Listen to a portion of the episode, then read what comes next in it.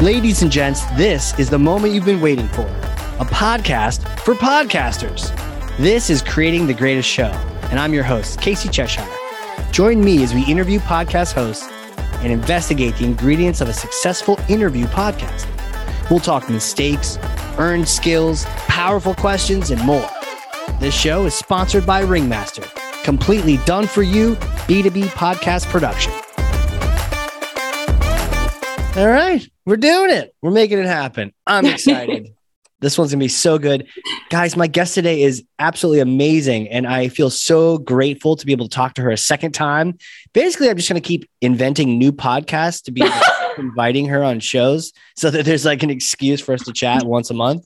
Um, who is she? She's an absolute badass. Uh, we had her on the Hardcore Marketing Show, where literally I went to school on sales strategy, and it was such a cool conversation. Literally practical advice. So if you're interested, you will go look to that. We'll link to it in the show notes. But who is she? She's a sales leader and a closer turned chief evangelist where which means now she's doing keynote speaking, advisory councils, podcasting, which is why she's here, and also just connecting across multiple platforms. If you haven't already met this person, you will see her name everywhere. She's the host of the Challenger Sale podcast, chief evangelist at Challenger, Jen Allen. Welcome to the show.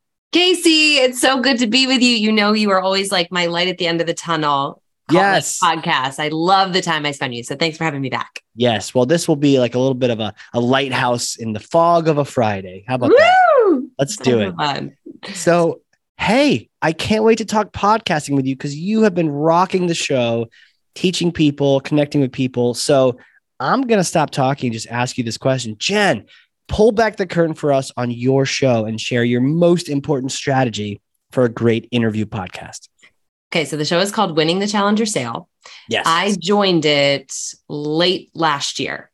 Um, the purpose of the show is many of you may know the book, The Challenger Sale or The Challenger Customer, or you've heard of the Challenger Sales methodology. Um, the purpose behind the show is to take the methodology and the theory of Challenger and actually bring a seller's perspective around how do I take that theory? How do I take that Challenger mindset? And show up in all the jobs to be done that I have as sellers. So how do I show up like a challenger in discovery or how do I show up like a challenger in a group meeting? Um, and for that reason, it's been a ton of fun. I've spent my entire career as a frontline salesperson. I love sales. I've made every mistake in the book. And so what's been really fun for me is sharing not here is my point of view as an expert because I would never call myself an, as, as an expert, but here is someone who's probably made every mistake in the book, learned from it, and been very intentional about sharing back those learnings. So that's kind of the premise of the show. When I joined the show, we were not having guests on. It was just a once a month show, and it was me and my co host, and we were just talking about what I just shared, right? Then in February of this year, we decided to switch the format to weekly with a guest every week the number one lesson I learned, or the number one thing I would uh, advise anybody who is hosting a podcast with guests, is to almost treat it exactly like we treat sales calls. And this is what I mean. I have a strong, strong opposition to showing up to a sales call and being like, So tell me what you do. Tell me what you're thinking about. Tell me what your problems are because I think it creates a lot of effort for the person on the other end of the line, which is usually our customer prospect. I think the same rules apply when we are inviting a guest on the show. So, to be very specific, I prep for a podcast just like I prep for a customer call. I'm scrolling through their LinkedIn, I'm looking at their high performing posts, I'm listening to other podcasts that they're on so that I can come into that show knowing what their point of view is and making them feel like, hey, you're not just another number, another person than a butt in a seat, but actually, hey, I saw your post on this last week. It really caught my attention. Can you say more about your, you know, your contrarian point of view here? And I think by doing that, it makes the person on the other end of the, the podcast feel like, hey, they actually really value my point of view and they make me more comfortable because they're kind of giving me guidelines of, of where to spend my time talking. So for me, that that was the big one. First of all, cool answer. Super cool. Not only is it helpful, but literally everything that I learned from you on the marketing podcast or anything that anyone learns about how to do a good sales call can literally apply to this, yeah. which is your sweet spot. So that next next question is I hear I hear some research is happening. Is, are those the key ingredients for a sales call? You're looking up your prospect, you're finding out more about them. Um, I- any voodoo dolls happening? Any other things we should know about? What? No how do you get into their dolls. soul? How do you get into their soul? I've never been asked that before. I think for me, it's, you know, we live in a world today where we are just sitting on an embarrassment of riches, right? Like many of the people and companies we're calling on are doing podcasts We're like sitting on what? an embarrassment of riches. Like, oh, cool. Like you know back 20 years ago you didn't have podcasts you didn't have linkedin at, at where it is today and now you get a lot of people who are public facing talking Yeah. about what their companies are trying to achieve and what they personally are trying to achieve.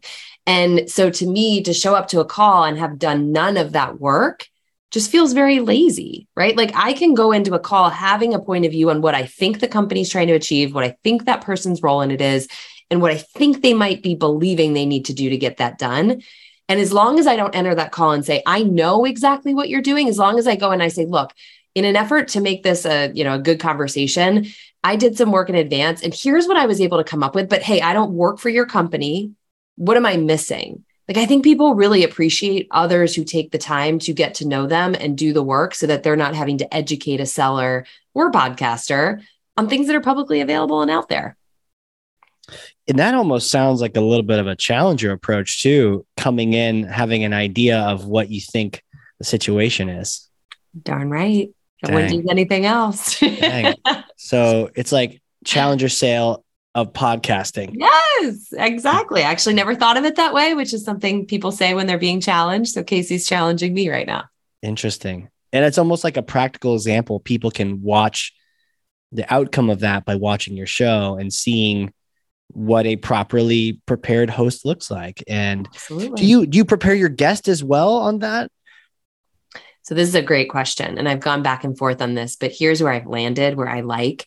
I hate overly scripted shows because they feel like webinars, right? Like podcasts should be more entertaining. They should be more conversational. I am uninterested in sitting here listening to someone do a webinar on a podcast microphone. So my preferred form, preferred format is every month we have a different theme. So, like, you know, this month our theme is how you prepare for a negotiation. So the podcast guest knows the theme. And then the morning of, I will say, here are the seven or eight questions I'm thinking I'm going to ask you. We're, we may not script, stick to script. You may say something and I may want to build off that, but I want to give you at least some guardrails so you don't feel like I'm completely blindsiding you. But I do it intentionally the morning of so they don't come up with these really wordy, overly Mm. webinarized responses. And so in that way, I think it keeps it conversational enough without making your guests feel like I don't know what I'm stepping into and I feel totally ill prepared. Yeah, sometimes guests can do that, right? There, there's some people that love the off the cuff, like let's just roll with whatever. And then there's some people that really prefer prepping whatever they can so they don't feel like they have to respond, right? You know, at, at a given notice. But sometimes they can take that too far. Yes. Um, and so you're you're saying you tell people the theme that morning before the show, like you're going to send them an email or No, so good question. So I the theme when I book them, I'll say here are the themes we have for each month. Which theme lights you up the most, right? So this month's guests are all people that were like, "Oh, I love negotiation. Let me get on the negotiation one." So they know the theme is about negotiation, but I don't give them the specific questions that I'm going to ask until the morning of. So they do get the specific questions in an email, but they don't get that till that morning. So they they're not scrambling too much about it and obsessing. Half of them don't even see but- it, honestly. Yeah. Like half of them don't even see it. And I'm like, that's a good thing. But now you've It got it. So you know where we're going to go. So you can just have it up on your screen if you need it. But I also intentionally try to pick people that I think are just very, very good at the topic. So they don't need a ton of notes, right? I'm, I'm picking people. I have a luxury of, you know, bringing on people in sales.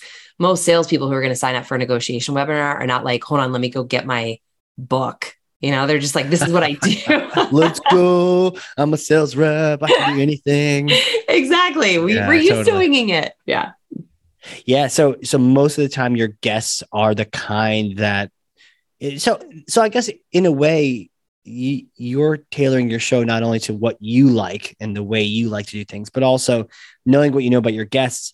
They don't need too much extra bits and this and that, and they don't need maybe an, an extra prep call. Whereas another kind of audience, a non-salesperson who Yeah. likes to analyze things a lot and might get nervous, they might really appreciate like a CPA. Hey, I might really appreciate talking in advance.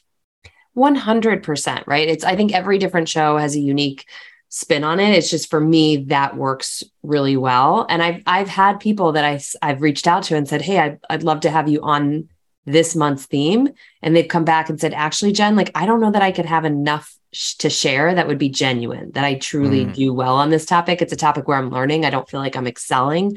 So maybe a different month, or maybe it's not the right thing at all. So I'd rather know that up front than have one book someone book on the show and then be making things up as they go, have no stories to tell, that I think would result. I, I've been I've been lucky. I've only had guests for the last 11 months, but I've been lucky. I haven't had anybody had to do that. You haven't anyone that was just full of hot air? No. That's it, really fortunate. You know, but I think we can see a lot of what these people are like before we bring them on the show. Like I'm watching in my LinkedIn feed, how are they showing up on other people's podcasts or how are they showing up in their videos or their content?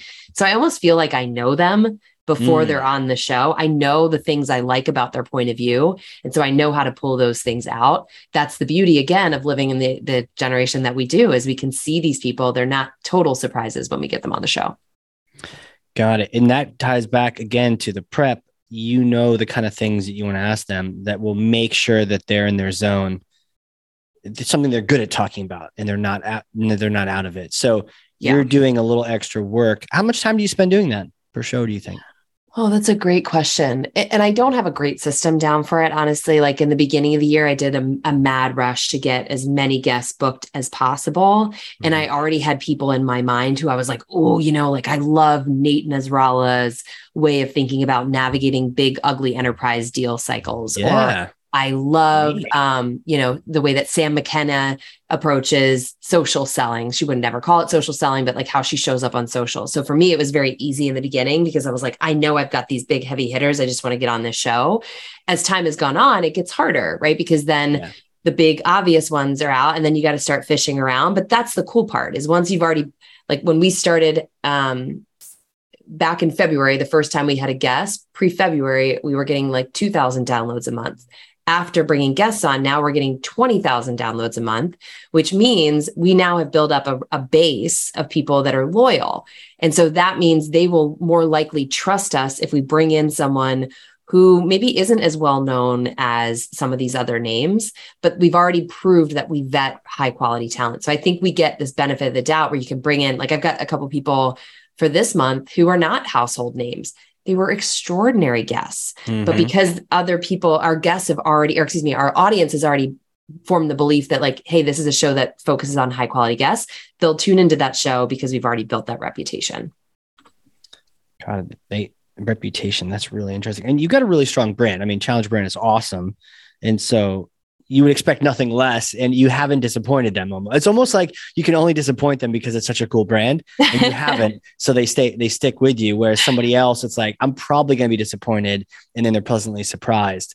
I, I, wonder if do you feel that too or i just invented that in, out of thin air? You didn't invent it all. Like I, I feel very fortunate that with this podcast i'm attaching it to a brand that is already known right? Yeah. i i empathize i don't empathize i guess I sympathize with people that are standing up a podcast without a brand behind it because i think they're two totally different strategies. Like you are people are betting on you as an individual as opposed to people are tuning in because of challenger and then may grow to like me but challenger is typically the entry point. So I, in many ways i think i have a lot easier and i think that's why we've seen the growth explode as much as we had Right. Versus trying to rep a brand that's like, hey, there's this new thing called uh, soda water sales, you know? Yeah. Like, and it's all about being bubbly and light on calories, and you'll close deals. And you're like, ooh, I got to build from yes. the ground up. So it's more multiplying what you already have.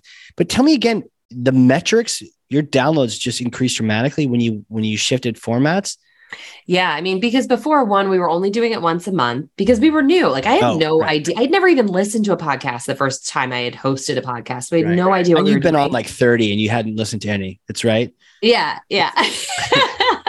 What's his name? Like, like Johnny Depp still hasn't seen Pirates of the Caribbean, right? It's weird. I mean, it's yeah. weird listening to yourself. And after a while, you're like, I talk about the same thing a lot. I'm bored of hearing myself talk. But I think when we started, so it was once a month and it was just me and my co-host at the time, Mike. So we were getting a lot of challenger, not a lot, we were getting some challenger clients that were listening because they were like, okay, this is a way to expand my challenger knowledge. When we introduced guests to the show, I mean, it literally went like that. And I'm on a podcast, so I have to realize that people can't see my hand going up, but my hand's going up. up and to the right, as yes. Because yeah. guest selection is truly everything, right? I our first guest on the show was a guy by the name of Ian Koniak, who's a really highly regarded um, guy in the enterprise sales space. And literally, when you look at our numbers after he joined, it is it's wild because what happens is these guests with very big public personas, when we post the episode and people see Ian, they're tuning in for Ian. They're not tuning in for me. They're tuning in for him. But they may get hooked on the format and then come back for the next person. And so one of the things that, you know, I, I did a post that I talked about like my top 10 lessons learned. One of the big lessons I learned in a guested show format is it ain't about the host. Like mm. if you hmm. want to come in here and be the, you know, be the center of attention, do not do a guested show format because if I've been on those shows, I've guested on them they suck. They're icky and you just feel like you're a means to an end and it's not a great guest experience right? So yeah, what, what, show what shows are those? Ah! is this the show where you like you out them all? It wasn't yours. I'll tell you that. It was not God. yours. Um, but it's like you you create this icky experience. So it's like you yeah. really do have to take a step back as a host and say i am not the star. My guest is. And everything i do is in pursuit of making that person look their very best. And I, I think when we fail to do that and when we try to compete for the spotlight, you can almost hear it in some like one of the first two episodes I did. I listened back and I kind of cringe because I'm like, I can feel myself trying to compete for airtime. Now it's like, it's for me, it's all about just what are really smart questions that bring out the best of that person's point of view. That's where I spend the vast majority of my time, not thinking about what I'm going to say in response. Isn't it weird it, it's such a it's like a it's a weird sensation. I think there was like two or three episodes ago. There was a cool story, and I just really wanted to share it. And I was like, "Don't share it. You don't need to share it." and I did, and I felt bad afterward. And I was like, "I really didn't need to share that. That was so bad."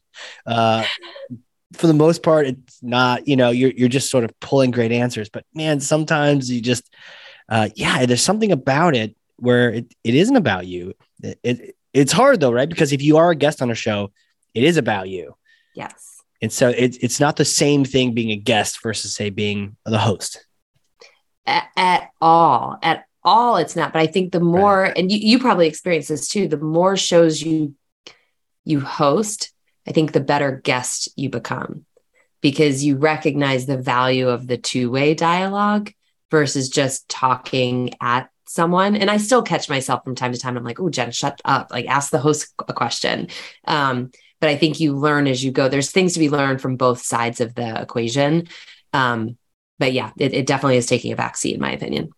Great point too. The idea of uh, you know sometimes i'm new brand new podcasters first guest or one of the first couple guests and it's like it's gonna be fine whatever your intro, I know what you're asking about the question. I helped you write the question. It's all good. We'll be fine. Yeah. uh, you're right. So yeah, experience host, all good as long as they're putting the emphasis where it should and totally cool. Yeah. Um, but the idea of asking a host a question or having a dialogue, though I will say sometimes as a host, uh, as a guest, it's just like, I just need to talk for the next hour because I've been listening for like 50 hours and there's so much I want to share. Do, yeah. you, do you ever encounter that where there's just so much that you've learned from your guests that you want to get that out, but you, it's not all, you can't get it out on the show, in the show because it's about your guest. Such a great call out. I totally agree with that. Right. And I think even in this episode, you hear me talking about other people. I, I, I think I've learned more in the last whatever year or so that I've been podcast hosting than the last five years of selling because you are essentially getting, at least in, in, my format, right, where I'm interviewing people I really admire in sales, I get to pick the brains of people that I respect and I get to ask them very specific questions about how they do things. That is such a cool way to get better. It's why I've, I've talked to some people who are thinking about starting like a podcast or a LinkedIn live show and they're earlier in their career and they're, they're second guessing, can I do it? I don't have an expert point of view. And I'm like, lean into that. Be that listener who also doesn't have an expert point of view and ask all the things that they have in their head.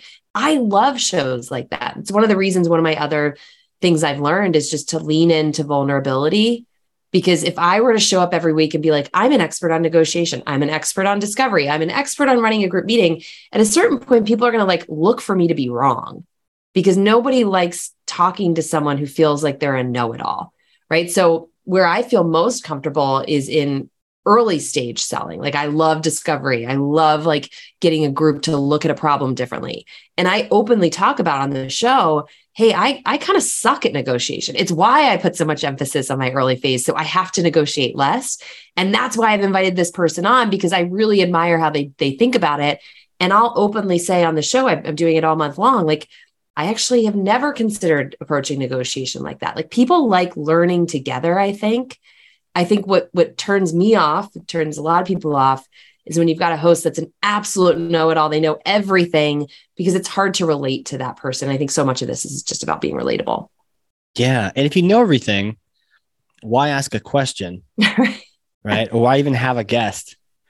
Because you know everything. Exactly. Uh, Great point. But you know, but some of the challenge I have around that, and this is this is not necessarily the right answer, but mm-hmm. but I often will not read the book in advance. Um, our, our mutual friend Ethan will read the book in advance, uh, and he's great. He does some amazing prep. Like people listening, his episode on prep is like is the diamond jewel of prep. He's he's great at that. Um, I often won't, and the thought in my head has been, well, I if I know the answer, what question am I going to ask? If like I already, and I, I think the challenge I have is, thanks for letting this be a counseling session. Um, I have, I have a challenge. I don't want to ask a question I, I know the answer to for the most part. It feels inauthentic to me. I really want to learn. And so if I'm at, I don't just want to be like a talking head, like, oh, t- so tell me what is the what is the challenger sale? Unless I know that it's going to like help the people listening, I, I, you know. So, do you ever encounter that? Do you ever ask questions you already know the answer to versus? I mean, all this prep doesn't the prep may elevate your questions beyond the basic level to the point where can people follow you at that point? That's a really, really good question. So the the unique circumstance I have is when I'm vetting my guests, I have to make sure that they sell like challengers. So that is unique to my show. So if they get on, they're like, hey, I, you know, when I lead a sales call, I'm asking how old their kids are and whatever. I would like that would be a really awkward moment because that's a relationship builder moment. I use the so, magical submarine. Yes. It doesn't make any sense. like, oh, okay. So, yeah. So for me, I have to do that work to make sure the advice that they're going to give our our listeners aligns with the challenger philosophy. But that's unique to my show. But I think you raise a really good point, which is you don't want it to feel overly scripted, but I want to know enough. Like I think of it like a LinkedIn post, right? Like I want to know what that person would write on their LinkedIn post. I don't want to know what they'd write in their book. Because if I know, to your point, if I know what they write in their book, I already know the answer. My question is going to be a leading question. It's going to sound inauthentic and kind of clunky, but I want to know high level this person believes that negotiation doesn't start at contract signature, right? Like they believe it starts back here. Okay, now tell me, like, how do you break down the steps? How do you start introducing negotiation to a call? That's where I want to have authentic curiosity. I want to authentically learn with that person, but I do need to know up front that they're not going to say something that is so wildly con- like contradictory to Challenger's philosophy that our guests are going to be like, "Wait, is this what Challenger is?" That that's unique to me, though uh, makes total sense. The idea of wanting to know what's in the LinkedIn post, but not the book. So maybe not watching their entire podcast episode on another platform or another show, yeah. but just uh, enough, just enough to get a good sense for who they are. Talk to me though, the vetting the guests. You know, even though you've said that this is like a unique problem to you, I don't know if it's necessarily that u- unique. The idea of wanting to make sure what the guests say is going to align with the strategy. It seems like almost a catch twenty two. You want to have guests but what if they put stuff out there, especially if you're a thought leader or your company is a thought leader in a space and consulting or whatnot, and they're putting out content that isn't the, the absolutely approved gospel truth of your industry. Is that just you take care of all of that with a vetting, or tell me about that challenge a little bit more? Yeah, so it gets back to two of the other things on my top 10. So oh, yeah. tie together. So one is I think it's very important that we have identified and defined what I'll call an ITL, which is an ideal target listener. That's piece one. I'll break that down a second. Piece have you, two, have you trademarked that yet? I have not. I'm sure someone else has said that before me. Okay. very rarely come up with very unique original thoughts. You heard it here. So ideal target listener, know who that is. And then two is know your why of the show and define and commit to it. So if you put those two things together, like I'll use my show as an example. Winning the challenger sale is geared at the frontline seller. The frontline seller is not who buys challenger. Who buys challenger is the head of sales or the head of sales enablement. And we do get listeners that are heads of sales and sales enablement leaders that listen to the show. But when I thought about my ideal target listener, what I am trying to think of is I want that seller who is like 60% to goal, who is really struggling. They're putting all the right work in and they're saying the work ain't working. So I need a different way of thinking about how to do this job. Like that's the person I envision in my mind. When that when I stay true to that, it keeps me honest so that I don't slide into topics when I'm interviewing ahead of sales on things like, hey, how do you, you know, set your territory plans or how do you think about your your go-to-market strategy? Those things are relevant to a sales leader. They are irrelevant in most cases to a frontline seller. And so mm-hmm. one of the things I'm really, really bullish about is I'll get people who will reach out and be like, hey, you know, I'm the PR person for this amazing thought leader. And they talk about all these topics. And I'll sit there and I'll say, they would be great for numbers but they're horrible for our listeners because they're going to talk about themes that a frontline seller doesn't care about. So I'll say no to that because my most important priority is like staying true to that ideal target listener. When I look at my why, right? My why for the show is it drives me absolutely bonkers that there's as many sellers as there are that either get no coaching, bad coaching, or their coaching is things like make more dials. Like that drives me nuts. Call right? more. so yeah. So I'm like, my why is I want to serve those people who are at the mercy of really bad coaching. So you put those two things together. And I think it makes it very crystal clear for me who I'm looking for, what I'm looking for. And I think, you know, I, there's lots of different formats for shows, but the ones I kind of struggle with is when I'll start the show and I'm like, who, who is your ideal listener? And they're like, oh, it's all these people. And I'm like, all those people are going to have a different perspective on the problem. They're going to have a different perspective on the solution. And it, it, makes it harder, I think, for guests to know what to speak to. So, super long answer. Sorry, but no, that's cool though. And I mean, half of this show, what's fun about it is it's a break from our typical industry shows where we're just going. You're serving your your sales folks, and and I'm serving the marketers, and right. it's just like this ethereal discovery of these things. One of the takeaways I got from that was thinking about your ideal target listener, sometimes I think more about my guest than my listener. And sometimes I think my guest is my listener. And in this case, you very distinctly said, no, my my my listener is at this certain level. They're like the end user. But you're interviewing people who aren't that. And and so that's just that's interesting. That would you say that even your guests would they be potential buyers or are they just great thought leaders it or maybe decision makers? I don't know. Yeah, like last month I had, or earlier this month, I had an SVP of sales on as a guest who would have been a buyer. He actually was a buyer, but I had him talking very specifically about how he showed up in a negotiation that was really tough with an enterprise deal. So he wasn't talking about the SVP of sales stuff. He was actually talking about a time when he got pulled into a deal. And I think when you also give your guests that direction and that clarity, it helps them stay focused so they're not all over the place. So, like when I think about this show, right? If I were to leave Challenger and I were to start up my own podcast, it would present a whole new set of challenges for me. And I would, even though I have experience podcasting, I wouldn't have had experience dealing with those challenges. So I would listen to your show, listen to other guests with people that have started their own podcast without being associated with a brand and say, I'm looking to learn how they did that thing. Right. Mm. So I like podcasts that are kind of niche, niche down a little bit because then I know when I tune in, it's not going to be a total crapshoot as to whether or not I'm, I'm going to get value. Right. And you know, it's it's a tough call narrowing down your target, but you have to the end user, which means their bosses probably aren't interested in listening per se, or maybe they are if, they're thinking maybe I'll give this to my team. I don't know. Have you thought about that? Like, is there a way you can double dip and get maybe future challenger customers listening as well, you know, their bosses as well as the, the end users? Yeah, so it's a great question. I was actually talking to this guy Todd Clouser the other day, who I think is I really, Todd. really yeah. I love him. I think he's so brilliant, and he has this this um, term he uses called bottom up evangelism. So you know I'm a, an evangelist, right? Yeah. And he explained it, it made sense to me because I was like, oh, this is what I've been unknowingly doing with the show, which is what I'm trying to do with the show is serve that struggling salesperson, right? Yeah. And if I do that well and they learn and they're like, yo, I learned this thing from the show, what are they going to do?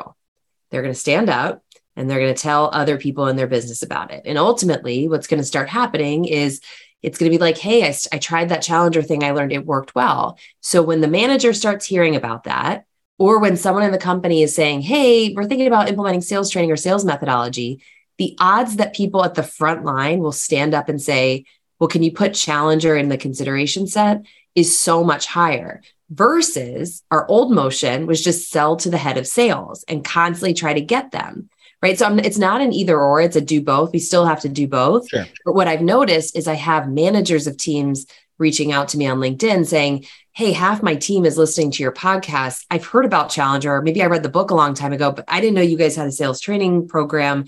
Can you tell me more about it?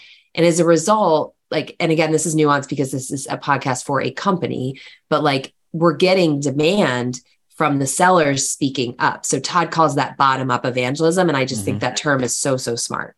Yeah, I love that term. And in honestly, most people listening to this are podcasting for a brand, for cool. a company. So we're all in the in like minded. W- would you ever consider then doing a top down podcast? I mean, if it works for for one, would it work for more? Would, could you have you know the the end user sales. Could you also have like a sales manager podcast? And can you also have like a vp of sales podcast? Or is it been your preference to have certain one over the other? Like what yeah where's that call it, come from?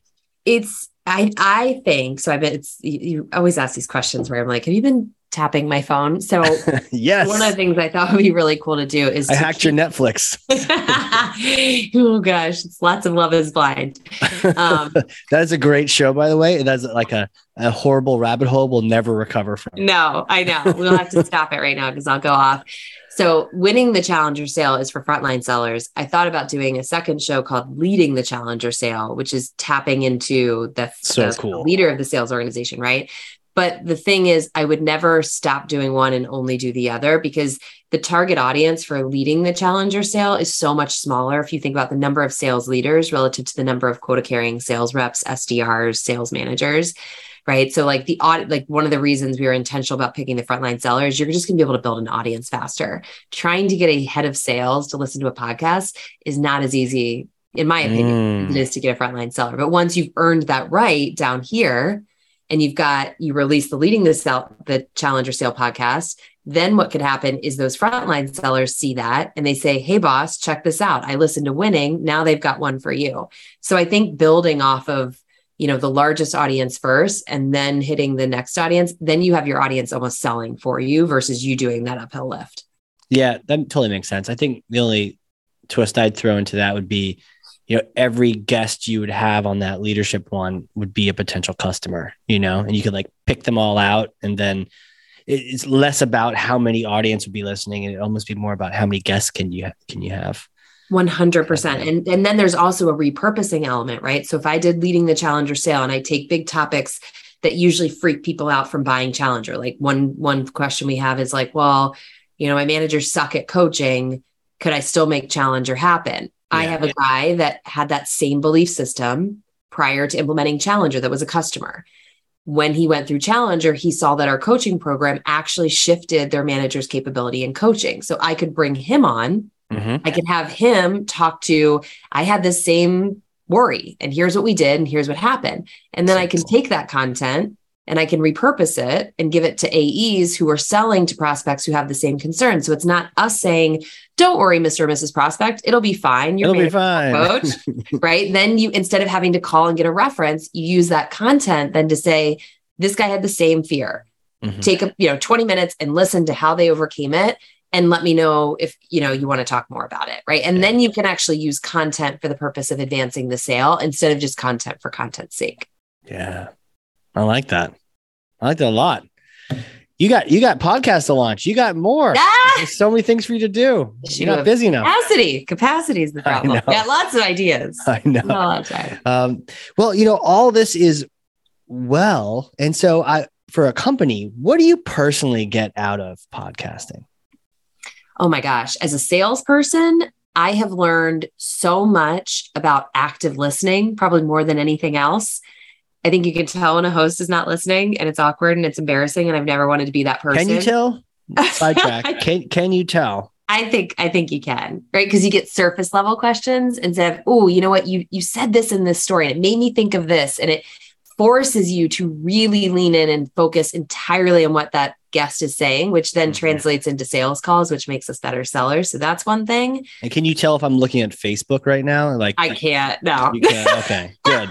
good. Good. I'm not, but in case I was. that I'm not. I'm not a good detective on. And then the second thing is storytelling, right? So mm-hmm. much of podcast is about entertaining while teaching or edutainment, whatever you want to call yeah. it. And I've always been a terrible storyteller. I still don't think I'm a great storyteller, but I think I am a better storyteller as a result of podcasting because it forces you to have to be interesting and entertaining. I could be the smartest person in the world and make the most boring podcast host. Storytelling is not as easy as people think it is. You know, it gets easier if you've been if you're out with friends and you've all been drinking. Um, yeah. But, actually the story doesn't get better. You your standards just get worse. Uh, yes. yeah, it, it can be tough. Have you have you asked qu- the story type questions of people on a podcast? Yeah. And unprepared, some are great. Maybe the ones you've talked to, for the most part, those like really polished speakers, they're going to have like a childhood story to make you cry, and it's so well polished. But not everyone has those. Yeah, that that is so true. We did a month. Um, one of our themes this year, I think it was June was on storytelling and sales. So cool. And I mean, those guests just they brought it, right? Like I picked people I knew were great storytellers, but it's also, I think, in the way we ask questions. So as a host, I'm not just saying, like, tell me a story about when you lost a deal.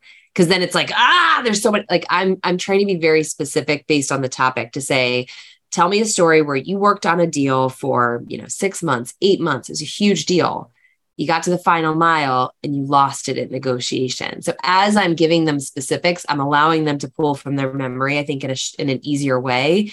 I'm also buying them a little time because sometimes I might say, so for example, you know, I just lost one recently. And I'm also trying to make it easy for them to be vulnerable. So they don't tell a story that is like a humble brag, but they I set an example that like let's talk real here. Like I lost a deal and it sucked and I spent all this time doing it and it was totally preventable and it was because I did this.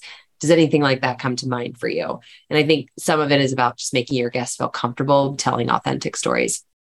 And that's interesting because as you were describing the way you would ask that question, it it's necessary if they don't know that question's coming, right? It they didn't get the email, they didn't know that this sort of personal deep dive was about to happen. So mm-hmm. you graciously ask the question their body's going through shock at the moment trying to find it. And, and, then you start talking you know i'm like oh thank god she's still talking so i can figure out what this deal is um, versus say prepping them and then they'd know what the answer is. Uh, so it's like a little bit of a different thing but i i really I, i've noted that you know to ask a tough question like that if you're not prepping you got to give them that time and also the fact that you told your own story really interesting component because then that helps soften them up to say it is okay to to bring this out and get those tough questions answered yeah i mean i i think i also intentionally pick people that i know are vulnerable like i per- personally for me the one of my least favorite words is expert i i cannot stand that word in my field because I don't believe that sales is ever something you can become an expert at. It just changes yeah. too dramatic, like rapidly, right? So if I'm an expert at selling to three people, by an expert at selling to 10 people? Like those are two totally different circumstances. So I also pick people who I see show up on LinkedIn or podcasts and they talk openly about times they've fallen down because I think at least to me and some of this is selfish, I I value learning from people like that. Yeah, and that ties back to even what you said the very beginning, which was the that humility that I'm not an expert. I'm bringing my my learning hat to this equation. And see, that's on active listening right there, Casey. Bring it back to something I said earlier. I I love the meta of this particular show. It's a little scary sometimes when people talk about asking bad questions or interrupting the guest. You're like, oh shit, am I doing that right now? Um, but yeah, it's fun. Right. I, exactly. You said that earlier and I was listening to you now. And so, so, and you were talking about this, you were talking about one of the things you've learned was active listening. Um, what, what else do you get from that experience of podcasting? Um, I, candidly for me, it's also just a mini course in selling. It's selling like cool. people I admire. Right. So I know sometimes I, I forget that I'm sitting here and I'm thinking about my listener. But then when I'm listening to my guests tell that story, like I just talked about the fact that negotiation is not my favorite part of sales by any way, shape, or form. I had the opportunity to talk to five super smart people this month about negotiation. I learned something from every single one of them. So I am a better salesperson as a result of having these conversations because I'm essentially getting free coaching. I mean, that's the real like, right? yeah, that's the real trick of it. So that it definitely for me as a salesperson has been beneficial for my own learning development. And I think it was like Tim Ferriss or someone who said that if you wanted to be an expert in something, go buy three or five books on a topic, read them, and guess what? Now you probably know more than most everyone else because no one else has read five books on that topic. And if you've interviewed four or five people on negotiation, no doubt your negotiation skill is way better than it was for you at the beginning, but also better than a lot, probably most everyone else, unless they've also interviewed or listened to those five episodes. Uh, there's some there's some real learning there that really has improved you, and who knows what else you can do with that. And for me, I don't know about you. I am not someone who reads books. Like I have books back there, and many of them I started and I have not finished because by the time I get to the end of the book, I'm like, wait, what did I really like in chapter one? I've always struggled with with nonfiction reading, always. And so for me, I love LinkedIn. I love podcasts because it's so much more bite sized. And for me, I can ask the question I'm really concerned about versus having to read like 300 pages and hope that the question is in there. So it also just suits my learning style. 100%. I can totally relate to that. Yeah. Uh, yeah. And, and you, selfishly, you get to ask that question. I remember interviewing um, a guy named Peter Fader, professor of Wharton in marketing, right? Uh, for an hour and a half yes. about customer lifetime value. And my brain was smoking, but I got to ask him whatever question I wanted to. And and I and I definitely wasn't an expert on that call. So, I, so he would say, you know, does that make sense? I was like, no. Right. could you could you explain that? And and he did, right? So like that's so powerful that I love that you said that, right? I think one of the things podcast hosts feel this this pressure to is to be like, yeah, that makes sense. But if it didn't make sense to you, probably didn't make sense to your listeners too. And I that's what I mean about like vulnerability and authenticity. Yeah. If you were worried about being perceived as the expert, you would never do what you did. But you care about actually making sure that the concepts are well understood. And so you ask that question. That's a like to me, that's a trademark of a killer host. Yeah. Asking at uh, being able that's great. I'll definitely make a note of that. That is definitely something where uh, being able to share that you don't understand and or asking for clarification is okay. And it's not in, in it's not on the guest not answering the question. It just man, you just need a little help, little little little boost up there. Um, well, next question: If everything's flowers and roses and happiness and sunshine and podcasting, what's the dark side? What what's challenging you right now? Like what what are the challenges with you in podcasting? Oh, and I lost your audio. I was gonna say my current challenge is our our landscaper just decided to show up, and it, I don't know if you can hear that, but ah. it's so loud. So there's one real time one is managing the dynamics of hosting a podcast in your home and all the unexpected. Can we keep that in? Because that and... was like so perfect timing. Is that cool? Yeah. It was totally. So, so essentially, you, you had to mute because you had your landscaper come by. Like, who listening to this has has could not relate to that, and it's always like during your podcast when they come by. It's never during any of the meetings or any other things. It's always when you're like recording. A hundred percent. Or like your kids like crawling in the door because they think they won't be able to be seen that way. but that's you know what that's like the humanity of yeah. it. I've learned to think it's fun. In the beginning, it freaked me out, and I thought it looked unprofessional. And now I'm just like, whatever it is, what it is. Right. Um, I think the real, the the biggest challenge is just how time consuming it is. I completely underestimated between guest selection, coming up with the questions, like different questions every week on the same topic um, the the pre and post work to make sure that like you're giving your guests what they need to be able to socialize it and promote it. Um, the posting on LinkedIn, like it takes a lot. It's not just, I mean, you know this, but to people listening who maybe are newer on, it's not just like, okay, interview someone and then it's done. I mean, half of it is getting it out there and getting people to care about it and coming up with new ways to talk about the same topic. It's really time consuming. But the reason I do it is because I love it right so i think you really do have to love the subject matter you're talking about um, if you're going to if it's going to be worth all the work that you have to do so for me balancing the workload has always been pretty pretty difficult what takes the most time that you wish you didn't have to do I mean, that's a, a tricky question, right? Because prepping takes the most time, but it's also the thing that I think is single handedly responsible for the quality of the episode. So I would 100%. never drop it because I just think it's that important. So prepping takes the most time and you can't drop it. Are there any other things that you can or I mean, I would say like I'm very fortunate we have a, a podcast partner that does all of the, you know, editing and mm-hmm. um, creates the snippets. So I don't have to do any of that. I mean, gosh, if I had to do that stuff, I, I, I could never do a weekly cadence. Um, so I think that stuff definitely that makes sense, at least to me, to outsource to someone else, um, as long as they get the vision of what you're trying to do with the show yeah, having a partner is like critical to be able to just help with the heavy lifting. Yeah. 100%. Um, yeah, time, huh? So you got to love it. It's one of those things, that, if you don't love it, pick a different topic. oh, yeah. Because if you don't love it, your listeners definitely don't love it. That's for sure. Right. And life's too short to show up for an interview that you don't want to be at. Yes. For sure. A question for you. I had this happen to me the other day and I didn't know what to do about it. Maybe you do. Um, I got, I had a very professional guest on who knows what they're talking about. And I basically got talked at for an hour. And I was a little tired because I had done a couple other podcasts that day too. And so I was just sort of like a victim of it as opposed to like, what am I going to do to shake this up? Like, shut them down. And I, yeah. So have you ever encountered that? And, and mm-hmm. have you done anything about that? And if not, what would you hypothesize would be a good solution to that?